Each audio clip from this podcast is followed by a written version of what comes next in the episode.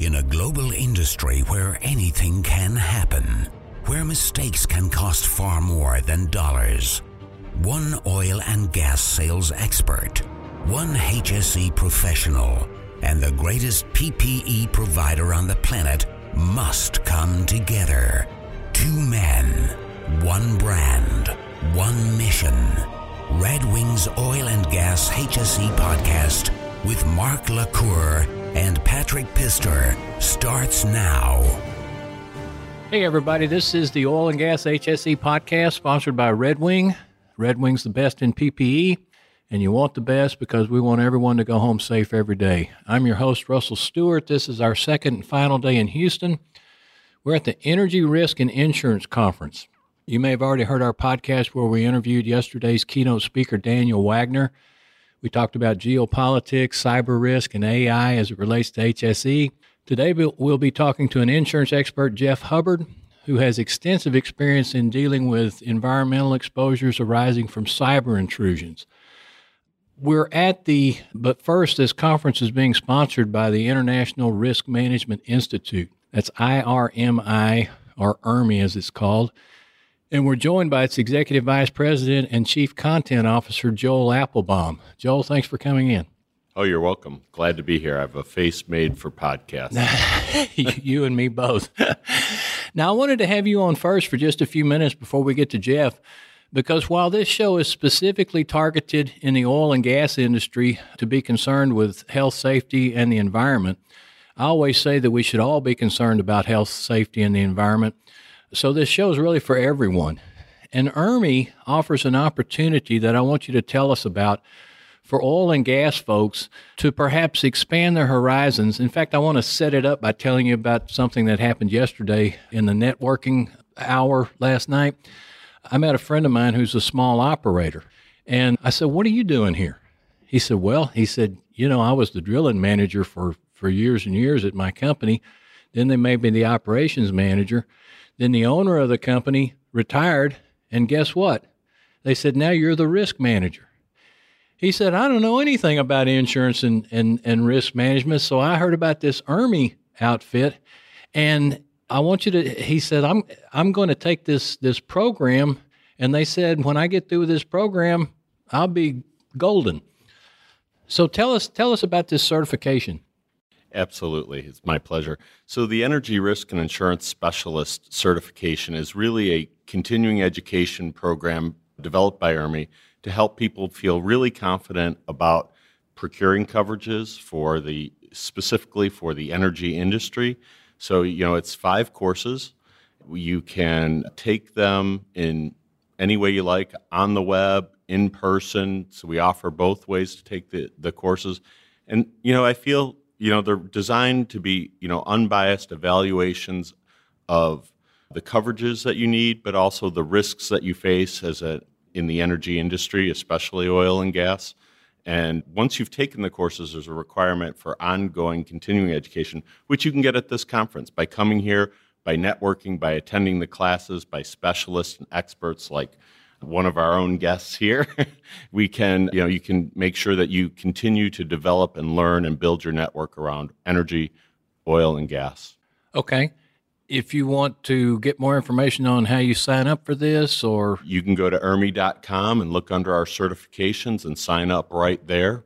It's uh, one of the one of the best ways you can and can. what's the certification actually called? It is called the Energy Risk and Insurance Specialist. We call it ERIS. ERIS. Okay. All right. We'll we'll probably we'll we'll post the IRMI website on the show notes. We'll put uh, ERIS on there.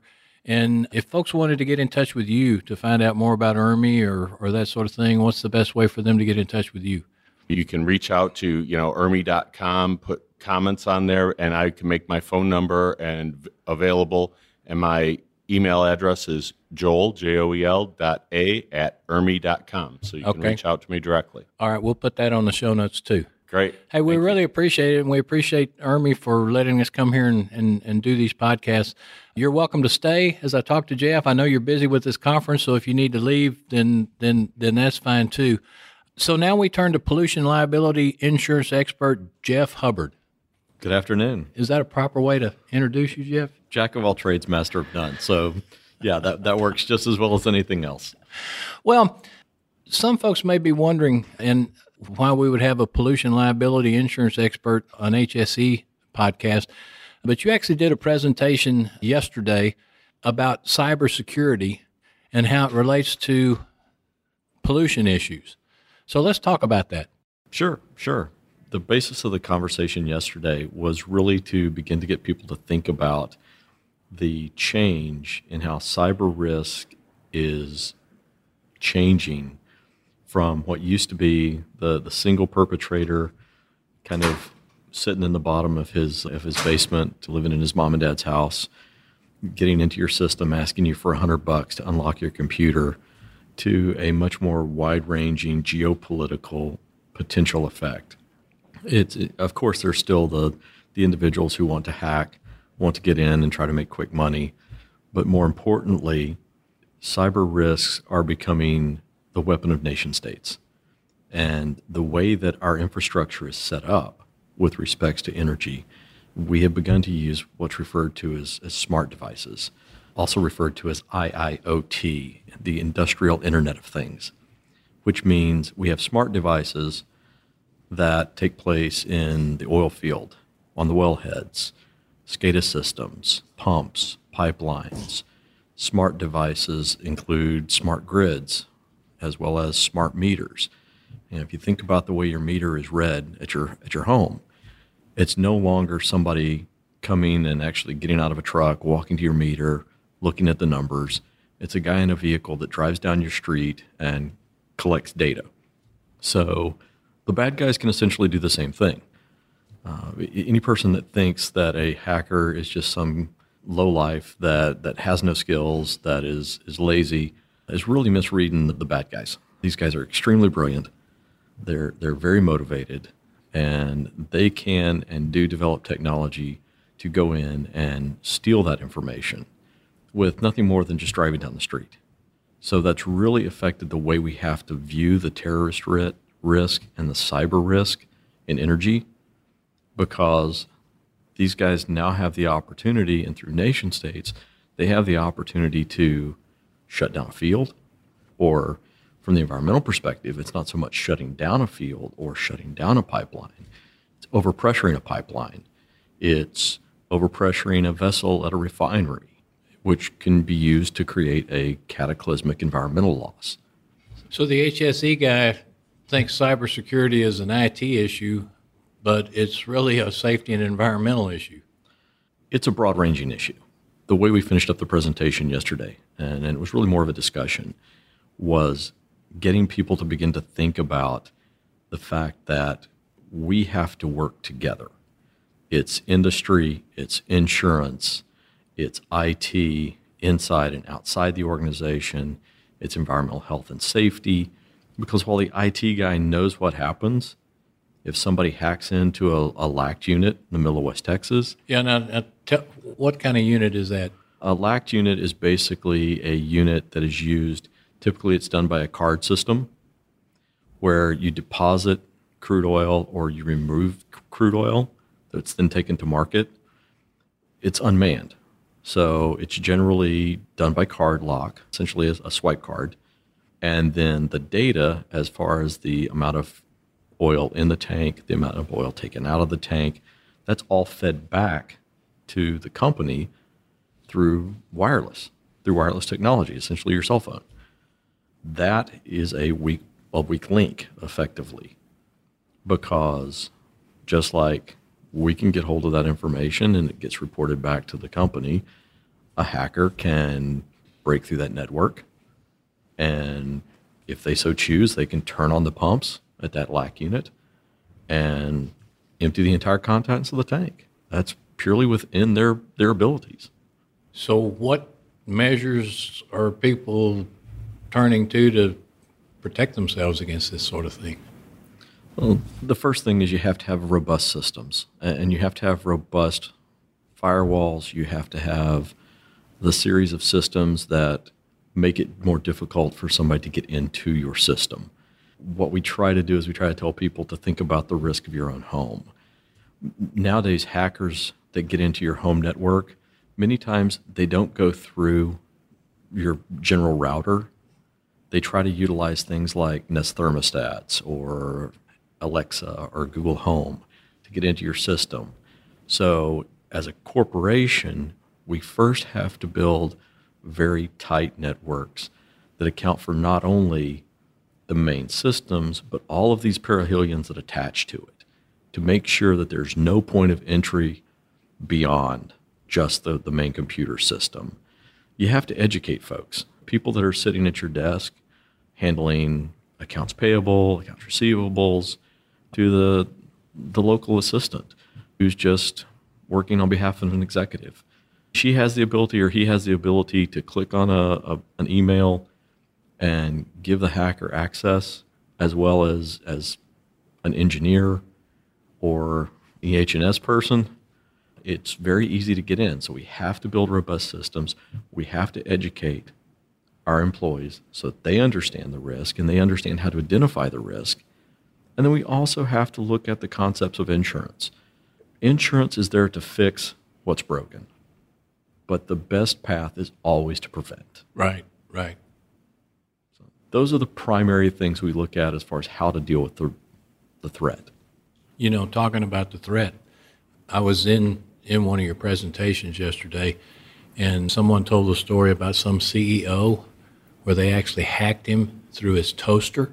Correct. It's you know you you always wonder why do you need a why do you need a toaster attached to your home network? I still don't think we have an answer for that. But when you look at it and you look at it from an industry level, those same kind of examples exist. We, we, we all, as industry, have our toasters that are attached to our networks. And the reality is, when you look back at it, particularly if that's the input, the, the point that a hacker gets into, you think, why in the world did I need a toaster attached to my network? Yeah, right. It doesn't make a whole lot of sense, but it, it certainly makes you more vulnerable. Well, you know, you uh, I, I, guess you handled a claim. Told another interesting story where hackers got into the network and messed up everybody's royalty payments. Held them for ransom on that, or right, right. You know, the one thing in our business, particularly on the exploration and production, you have royalty interest holders, and the royalty interest holders expect their checks. In this particular case, the hacker got in and shut down their systems so that they couldn't issue royalty checks. The only way to resolve the issue was to pay the ransom. And at that point, the hacker would gladly open up the system and let you write royalty checks. So the company has a, a dilemma at that point. Do they try to figure it out themselves and delay their royalty checks for two weeks, 30 days? have to begin to deal with very irritated royalty interest holders? Or do they just simply write a check to the hacker and let him open up his system? In this particular case, they paid the ransom and, and, and moved on.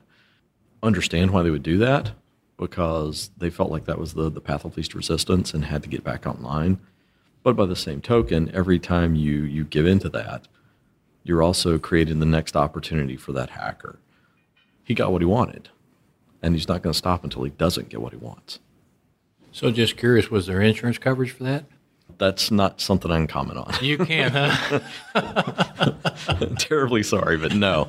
You'll just have to, you, to decide, you, decide can, for yourself. Can you get insurance coverage for that? Yes. Yes. Okay. It's a very robust market now. Cyber liability policies come in, in uh, various shapes and sizes. The one thing you always have to be wary of is no policy is the same. So wording is extremely important. You have to read the policy. Whether you're in the environmental arena or the, the cyber arena, the one thing we tell clients consistently is read your policy.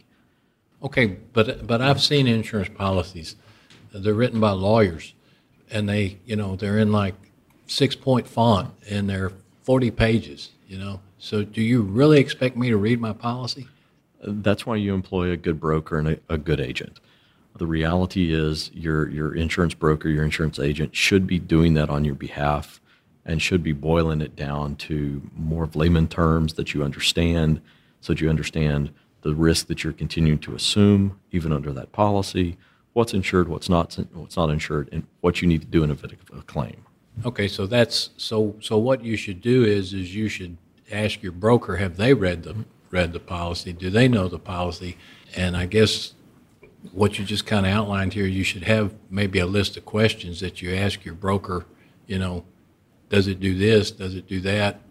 Or maybe what it doesn't do, what the exclusions are, or Yeah, I mean, you you always want to be an informed consumer so that you understand what your policy does and doesn't do.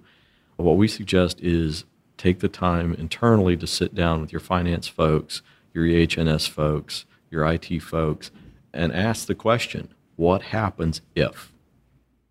Because each one of those constituencies will have a different answer. IT will have a different answer as to what happens if they have a cyber attack versus finance because finance views it from a, a completely monetary perspective. EHS is going to view it from a health and safety and environmental impact, and IT is going to view it from a how's this deal with my computer system? What am I going to have to rebuild? What's it going to take to get back online? So first start with those internal groups because that's your constituency. And then take those questions and those comments to your insurance broker and start asking the questions. Does this policy respond to X? Does it respond to Y? So that you become an infor- informed consumer. And also, you can go back and answer those questions for all of your constituencies. You can tell finance, yes, our policy will respond to what you were concerned about. and actually a good broker should actually be also telling you what you need to be concerned about on the IT side or on the HSE side or on the, you know, Absolutely. The, the carrier and the broker should have a vast amount of knowledge as far as what claims look like in this this arena, uh, what the risks are in this arena, so that they can articulate some of the things they've seen. Particularly on the carrier side, the, the carriers who are in this space, they see the claims. They know what's happening. They know what the newest trends are. They know what the newest viruses are they can be great sources of information and a huge help to designing a program that really works for you and your company. Every now and then you have to ask, but many brokers and agents will be more than happy to give you input and bring in a carrier that has a good, robust program. Maybe they have their own cyber experts, maybe they have their own cyber response teams. They'll make those available to you those are fantastic people to talk to. Number one, they're actually incredibly interesting for an insurance person, but they've seen it, they've done it, they've lived it. So they can tell you what happens in real life.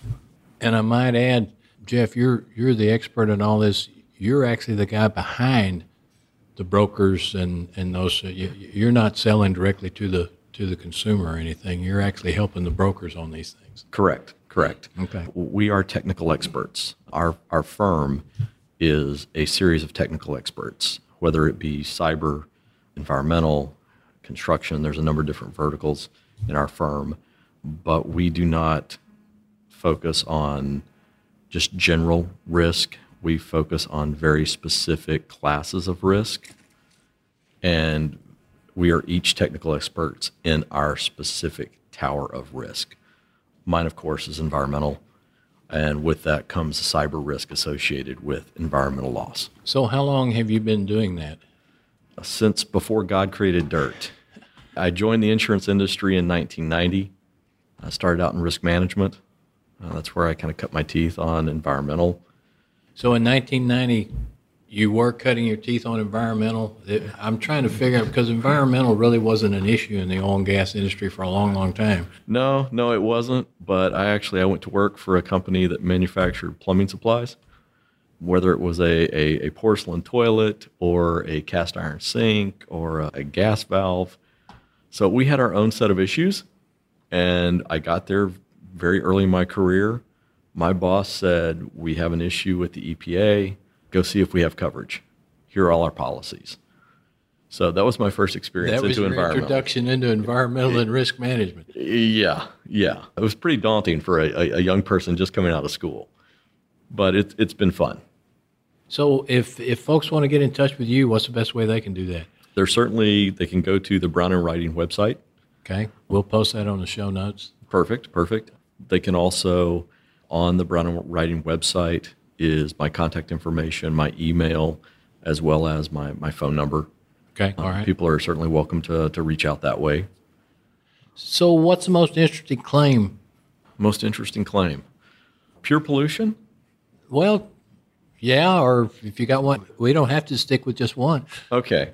Most interesting claim in my tenure doing this was September 4th. I guess that would have been 2005. It was right after Katrina came in. So I was, I remember it absolutely like it was yesterday.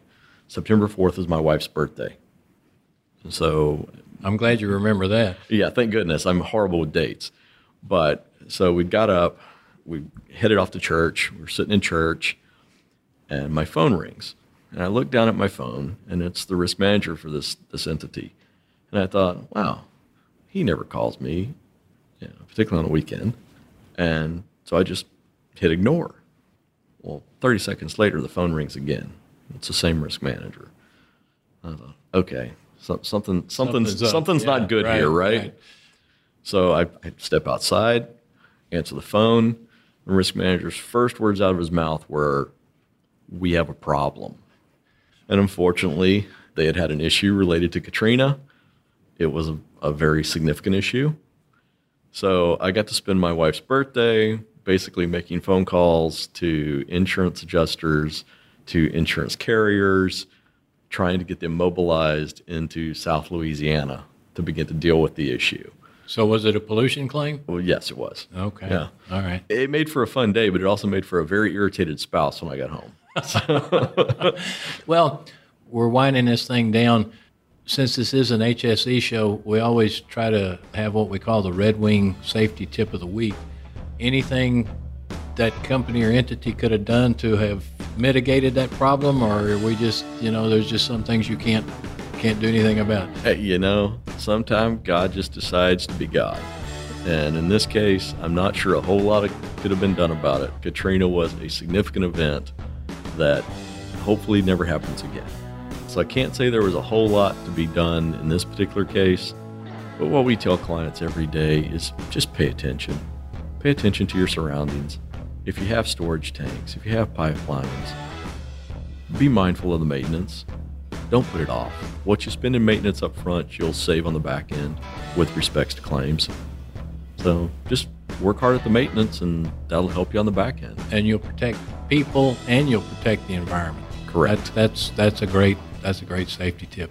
Hey everyone, we're gonna post these links so so you can get a hold of IRMI or you can get a hold of Jeff. We're gonna also post a link to the show notes, oil and gas global network.com slash events, so you can find out about oil and gas happenings that uh, might be of interest to you.